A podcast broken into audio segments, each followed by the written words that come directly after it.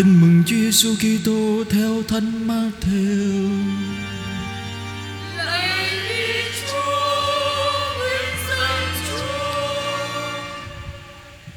Khi ấy Đức Giêsu nói với các môn đệ rằng: Anh em đừng sợ người ta.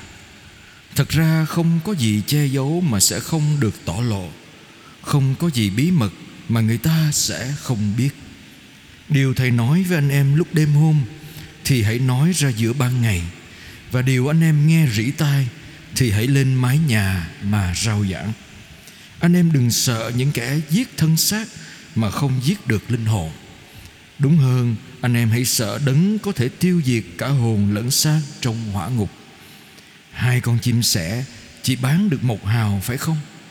Thế mà không một con nào rơi xuống đất ngoài ý của cha anh em.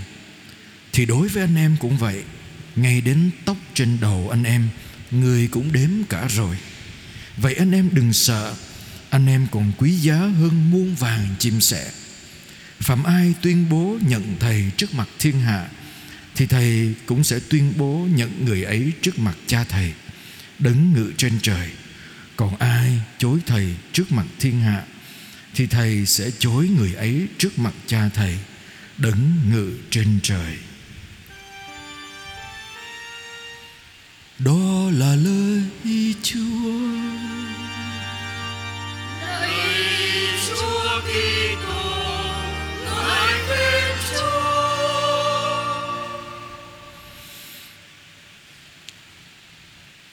Người Do Thái năm xưa thưa anh chị em Khi họ bắt đầu tin Chúa Giêsu Thì họ vẫn là người Do Thái Họ vẫn đến với hội đường Để tham dự các nghi lễ trong hội đường Vẫn giữ các tập tục người Do Thái Nhưng mà khi họ công bố họ thuộc về Chúa Giêsu Họ nói cho mọi người biết họ thuộc về Chúa Giêsu Họ sẽ đối diện với điều gì? Bị loại trừ những người Do Thái khác không tin Chúa Giêsu loại trừ họ, đuổi họ ra khỏi hội đường.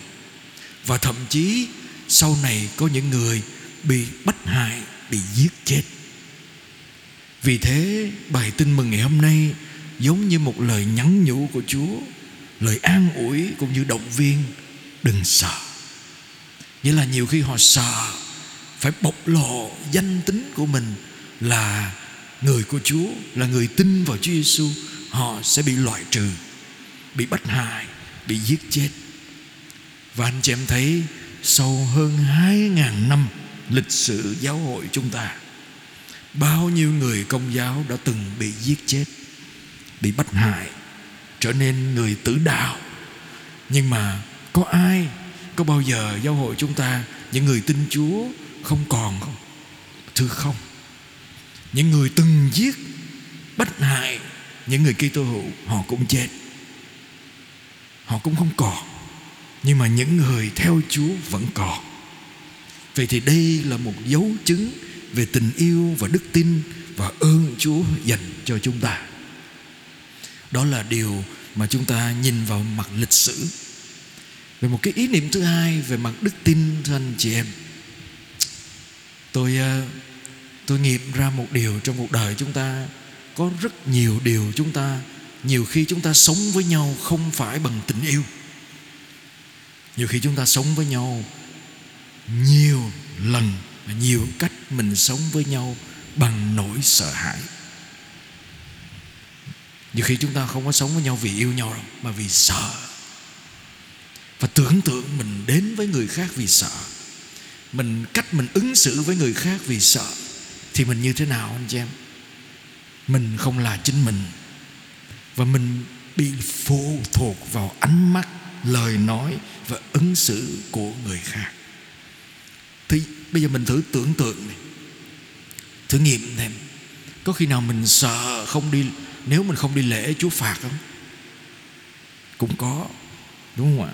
Có khi nào mình sợ nếu mà mình không giữ lễ chủ nhật đầy đủ, chúa sẽ không cho mình được sung túc, được bình an, không cho mình tai qua nạn khỏi không?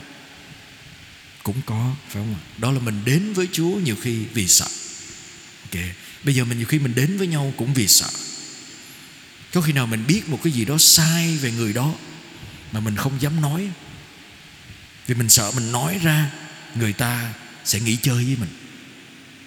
Cũng có, phải không ạ? Nhiều khi trong nhà tu cũng vậy. Nhiều khi anh em sống với nhau mà không không dám nói với nhau, thấy cái chuyện gì đó sai sai của người ta mà không dám nói.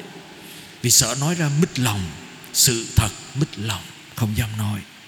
Tôi kể với anh chị em một kinh nghiệm cá nhân tôi, để để cùng suy tư thưa anh chị em hồi tôi đi học ở bên Roma tôi chịu trách nhiệm phải nấu cơm buổi chiều cho cộng đoàn dọn bàn cơm nấu cơm chuẩn bị đồ ăn. Và dĩ nhiên là nhà, nhà, nhà dòng tu nam đó anh chị em cái gì nó cũng đầy nó chỉ vừa phải thôi. Ví dụ như có 12 ông cha ở trong cộng đoàn thì chỉ có 12 trái cam 12 trái cam mỗi người một trái. Nên tôi xếp cho có rổ 12 trái cam 12 trái chuối 12 này kia nhưng mà trong nhà dòng tôi trong cái cộng đoàn của tôi có 12 cha thì có mấy cha người da đen. Có một cha tôi để ý mình thậm chí mình khó chịu với ông nghĩa là gì? Tới giờ cơm á, khi mà làm dấu xong các cha vô bàn thì ông tới cái rổ cam ông lấy bốn trái ông để trước mặt ông. Chưa kịp ăn mà ông để hết bốn trái trước mặt cho ông cái mình à trời ơi trời trời có 12 trái mà ông quất hết bốn trái. Rồi còn ai ăn ai nhịn? Không? Người Việt Nam mình á mình được dạy từ nhỏ là ăn trong nồi ngồi trong hướng. Bố mẹ dạy vậy. Mình phải để ý người này người kia phải chừa phần cho người này người kia đúng không? Mình được dạy như vậy từ nhỏ rồi. Tự nhiên mình thấy một ông cha bạn cùng tuổi với mình à, từ nơi khác tới. Chắc là khác văn hóa sau đó. Mà tự nhiên quất hết bốn trái cam để trước mặt mình. Rồi mấy người khác Ê, ăn cái gì? Cái xong một ngày hai ngày cả tuần lễ lần nào ông cũng làm vậy hết mình khó chịu trong lòng lắm nhưng mà thấy tâm hồn mình khó chịu như vậy mình không bình an. Nhưng mà mình cũng không không biết phải nói với ông làm sao.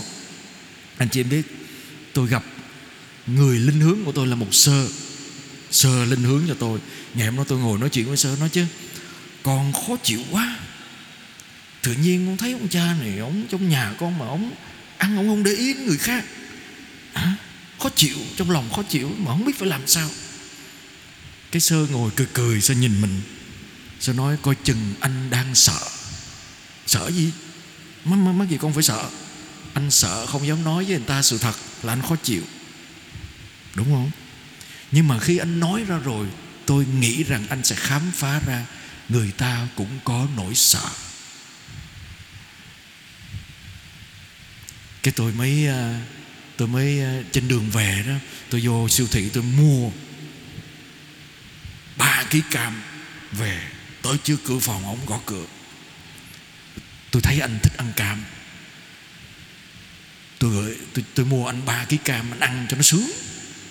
Tôi để ý tôi thấy mỗi lần mà nhà ăn cơm là anh lấy hết bốn trái. Ăn mà ba ký ăn. Cái ông ông, ông cha ông, ông rớt nước mắt anh chị em. Ông rớt nước mắt. Ông nói cả đời tôi chưa có ai tặng cam cho tôi hết ở quê tôi hồi xưa tôi nhỏ tôi lớn lên tôi đói dữ lắm.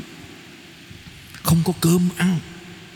Và chưa bao giờ tôi thấy được trái cam ấy. nên tôi qua bên ý này nữa tôi thấy cam ngon quá. Nên tôi ăn mà tôi tôi tôi cũng sợ người khác không có ăn mà sao tôi không vượt qua được nỗi sợ hãi.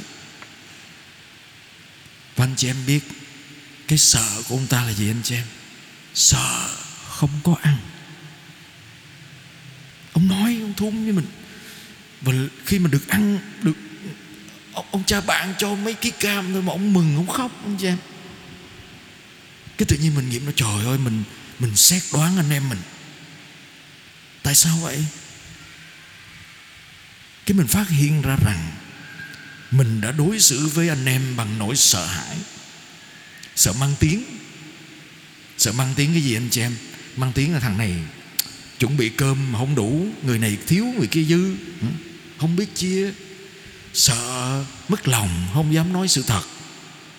Còn người bạn của mình thì sợ gì từ nhỏ đến lớn, sống trong cảnh đói. Mà anh chị em biết một đứa bé mà nó lớn lên trong cảnh đói đó anh chị em. Khi mà thấy miếng ăn là nó chụp ngay tức thì. Đảm bảo. Trong máy ấm tôi có một em như vậy anh chị em. Bé đó bị bỏ ở ngoài công viên mà khi đem về, em nó có mùi. Mùi giống như mùi chuột chết vậy đó, phải tắm mấy ngày mới hết. Mà nó bị đói gần như nhiều ngày, cho nó cái gì là nó cầm.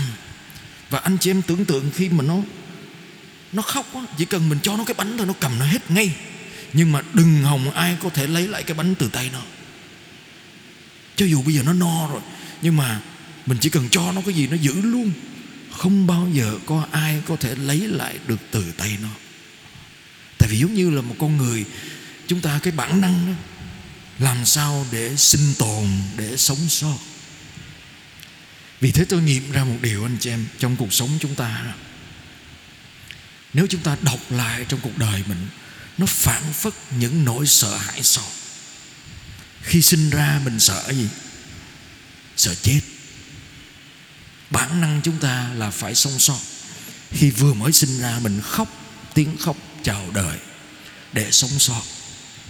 Đứa bé mà nó không khóc, nó chết. Nó khóc để sống sót và để để người mẹ nó phải ôm nó, cho nó bú và để nó sống. Và anh chị em tưởng tượng một đứa bé mà nó đói, nó khóc, mà không ai cho nó ăn, cho nó bú, một thời gian dài đó, nó sẽ không còn tin vào người lớn nữa. Nó sẽ tự lo cho bản thân nó và nó tìm mọi cách để bảo vệ nó bằng mọi giá. Những đứa trẻ bị bỏ rơi, nó lớn lên với tâm thế đó. Không, tôi sẽ tự lo cuộc sống của tôi, bất chấp. Nhưng mà khi mình lớn lên chút xíu nữa, anh chị em, tới 8 9 tháng tuổi, cái sợ thứ hai của mình là gì anh chị em? Sợ bị bỏ rơi. Và cái nỗi sợ bị bỏ rơi này nó cũng kinh khủng lắm. Tại vì mình 8 tháng tuổi rồi, Đứa bé 8 tháng tuổi mình mình bồng nó, Mình đưa cho người khác, Người lạ bồng, Nó chịu không? Không ai. Không cho. Khóc liền. Nó quay lại, nó tìm mẹ nó liền. Nhưng mà anh chị em biết, Đứa bé mà nó không bao giờ được người thân bỏng Ai bồng nó cũng chịu hết. Và người ta khám phá ra rằng, Tại vì sao vậy? Vì quá sợ bị bỏ rơi. Thèm được ai đó ôm lấy mình. Và thậm chí khoa học tâm lý người ta khám phá ra rằng, vì sợ như thế đó có nhiều người lớn lên với cái tâm thế sợ bị bỏ rơi, sẽ bỏ rơi trước khi người ta bỏ rơi mình. Nếu mà mình đã từng bị bỏ rơi rồi đó, đến một lúc nào đó, trong một mối tương quan mình nghi ngờ người ta sẽ bỏ rơi mình mình bỏ rơi trước, mình đi bước trước. Do đó, rất nhiều người không thể chung thủy trong cuộc sống vì sợ bị bỏ rơi ghê gớm không? Nhưng mà lớn hơn chút mình đối diện cái nỗi sợ nào anh chị em? Năm, sáu tuổi, mình sợ cái gì? Sợ không được chấp nhận. Năm, sáu tuổi, mình bắt đầu được cha mẹ dạy. Mà cha mẹ nói, con làm cái gì sai? Mẹ không có thương con. Mẹ không thưởng cho con. Mẹ không thương con nữa. Đứa bé nó phải làm, nó thay đổi để ba mẹ chấp nhận nó. Sợ không được chấp nhận. Nhưng mà cái sợ đó chưa đủ. Lớn hơn chút xíu nữa làm sao à? Sợ không thuộc về 12, 13 tuổi. Sợ không thuộc về ai đó. Lúc đó mình tự tin anh chị em nhớ Một số người chúng ta tôi cũng vậy nhớ hoài. Ba má làm mình cãi lại ba má thì được nhưng mà không dám cãi lại mấy đứa bạn. Tại vì cãi là nó nó nghĩ chơi mình. Mình không thuộc về nó nữa. Nên sợ không thuộc về bạn của mình. Nên mình nghe lời bạn, nhiều hơn nghe lời ba má. Nói sao mình nghe vậy mà ba má nói không nghe. Nhưng cuối cùng, xa hơn bao giờ hết, lớn hơn chút nữa, mình sẽ khám phá ra rằng mình sợ không được yêu và không thể yêu. Hai mươi mấy tuổi, ba mươi mấy tuổi. Và anh chị em tưởng tượng những cái sợ đó, nó có hết không nó đi theo mình suốt đời. Cho đến một lúc nào đó, mình khám phá ra rằng sau những cái đó là gì? Sợ gặp chúa mà không được chúa cho vào. Lớn hơn, cao niên hơn, những bậc cao niên trong nhà hiểu hơn bao giờ hết. Lúc đó mình mới thấy được rằng tất cả mọi thứ nó quá tầm thường.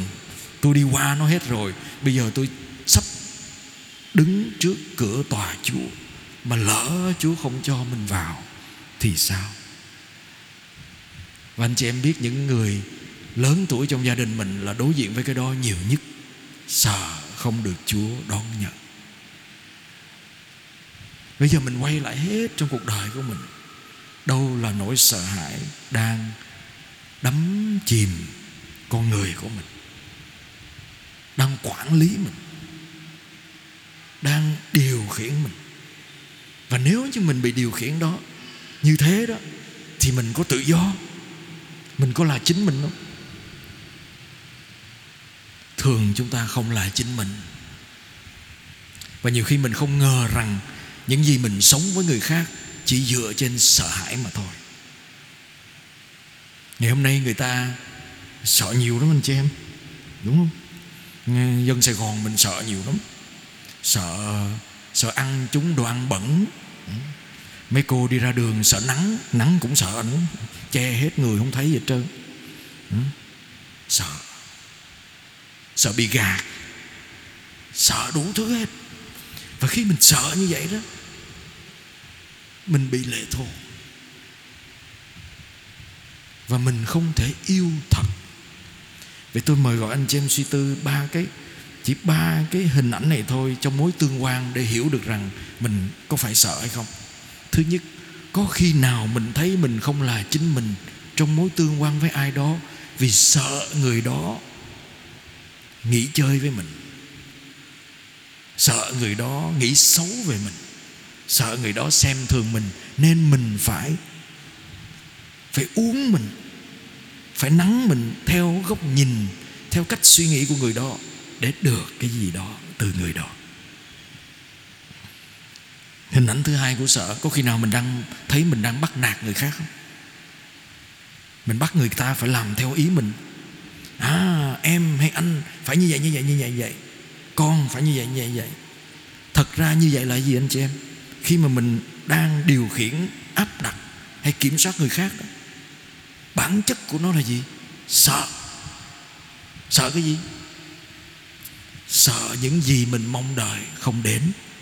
Thứ hai sợ mình không có ảnh hưởng. Sợ người ta không có quý trọng mình. Nên người ta nói những người bắt nạt người khác là những người sợ lớn nhất. Tại vì sợ mình không có vị trí trong ai đó. Nên cố gắng gồng lên để bắt nạt người khác.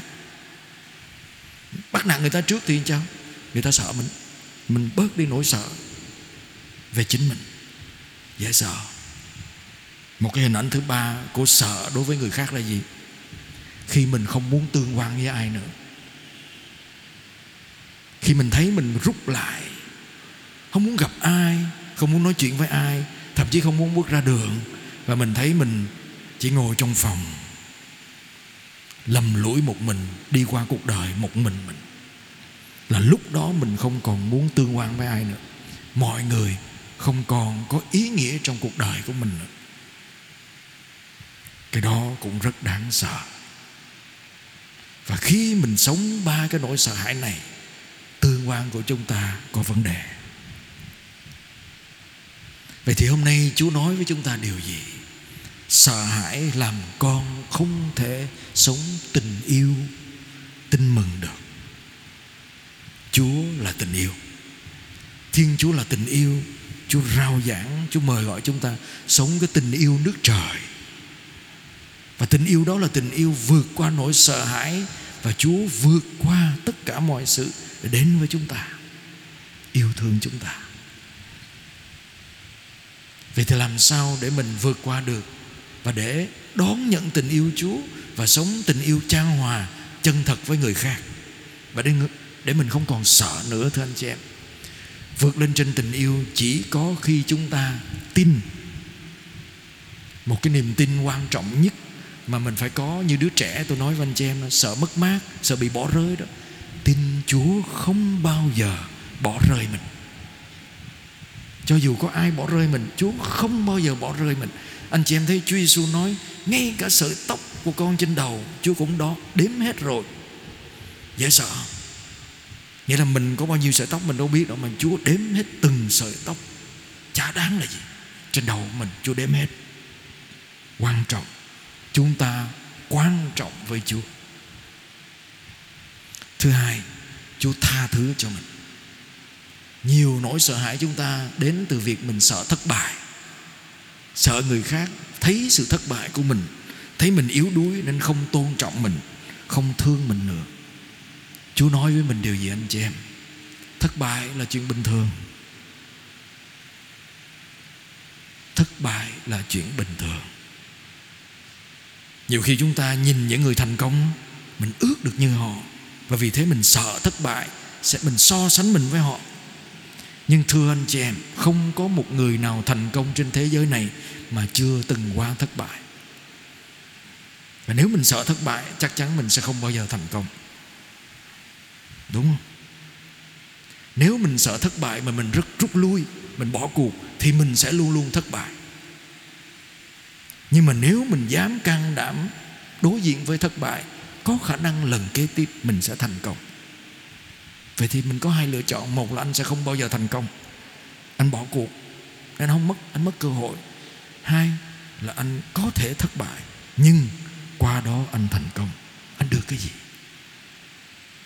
Cuối cùng, thưa anh chị em, ngoài cái niềm tin mà chúng ta đặt vào chúa, chúng ta cũng nhớ rằng cuộc sống của chúng ta có ý nghĩa. Có ý nghĩa ở điều gì? Không phải chúng ta sống cho mình, cho bằng. Cuộc đời chúng ta được chúa sai đi cho một cái lý tưởng lớn hơn, cho tin mừng, cho tình yêu chúa. Khi mình thấy được rằng cuộc đời của mình đã có ý nghĩa đặc biệt vì chúa chọn mình, chúa chuẩn bị mình và chúa mời mình cộng tác với chúa, mình thấy rằng những cái thất bại của mình nó chỉ là một phần thôi nó là một chương nhỏ trong cuộc đời mình thôi. Tại vì xa hơn đó là một chúa dẫn dắt mình, đi với mình, yêu thương mình. Và khi mình vượt lên trên được những thứ đó, anh chị em, mình sẽ thấy những nỗi sợ hãi của mình nó còn, nhưng nó sẽ nhẹ đi, nó không còn điều khiển chúng ta nữa. Xin thiên chúa là đấng yêu thương, khiêm tốn và quan tâm đến với chúng ta từng sợi tóc một, dẫn dắt chúng ta vượt qua mỗi nỗi sợ hãi trong tâm hồn và giúp chúng ta đứng lên trong tình yêu của Chúa. Tôi cũng mời gọi anh chị em trong tuần lễ này nhìn lại cuộc sống của chúng ta trong mối tương quan, có khi nào vì sợ hãi mà tương quan của tôi với cha mẹ, với người thân, với người tôi yêu đang gặp trục trặc không và có cách nào để tôi vượt lên trên nỗi sợ hãi của tôi bằng lòng tín thác vào Chúa yêu thương tôi để tôi sống bao dung, tha thứ và thậm chí chấp nhận con người yếu đuối của tôi. Amen.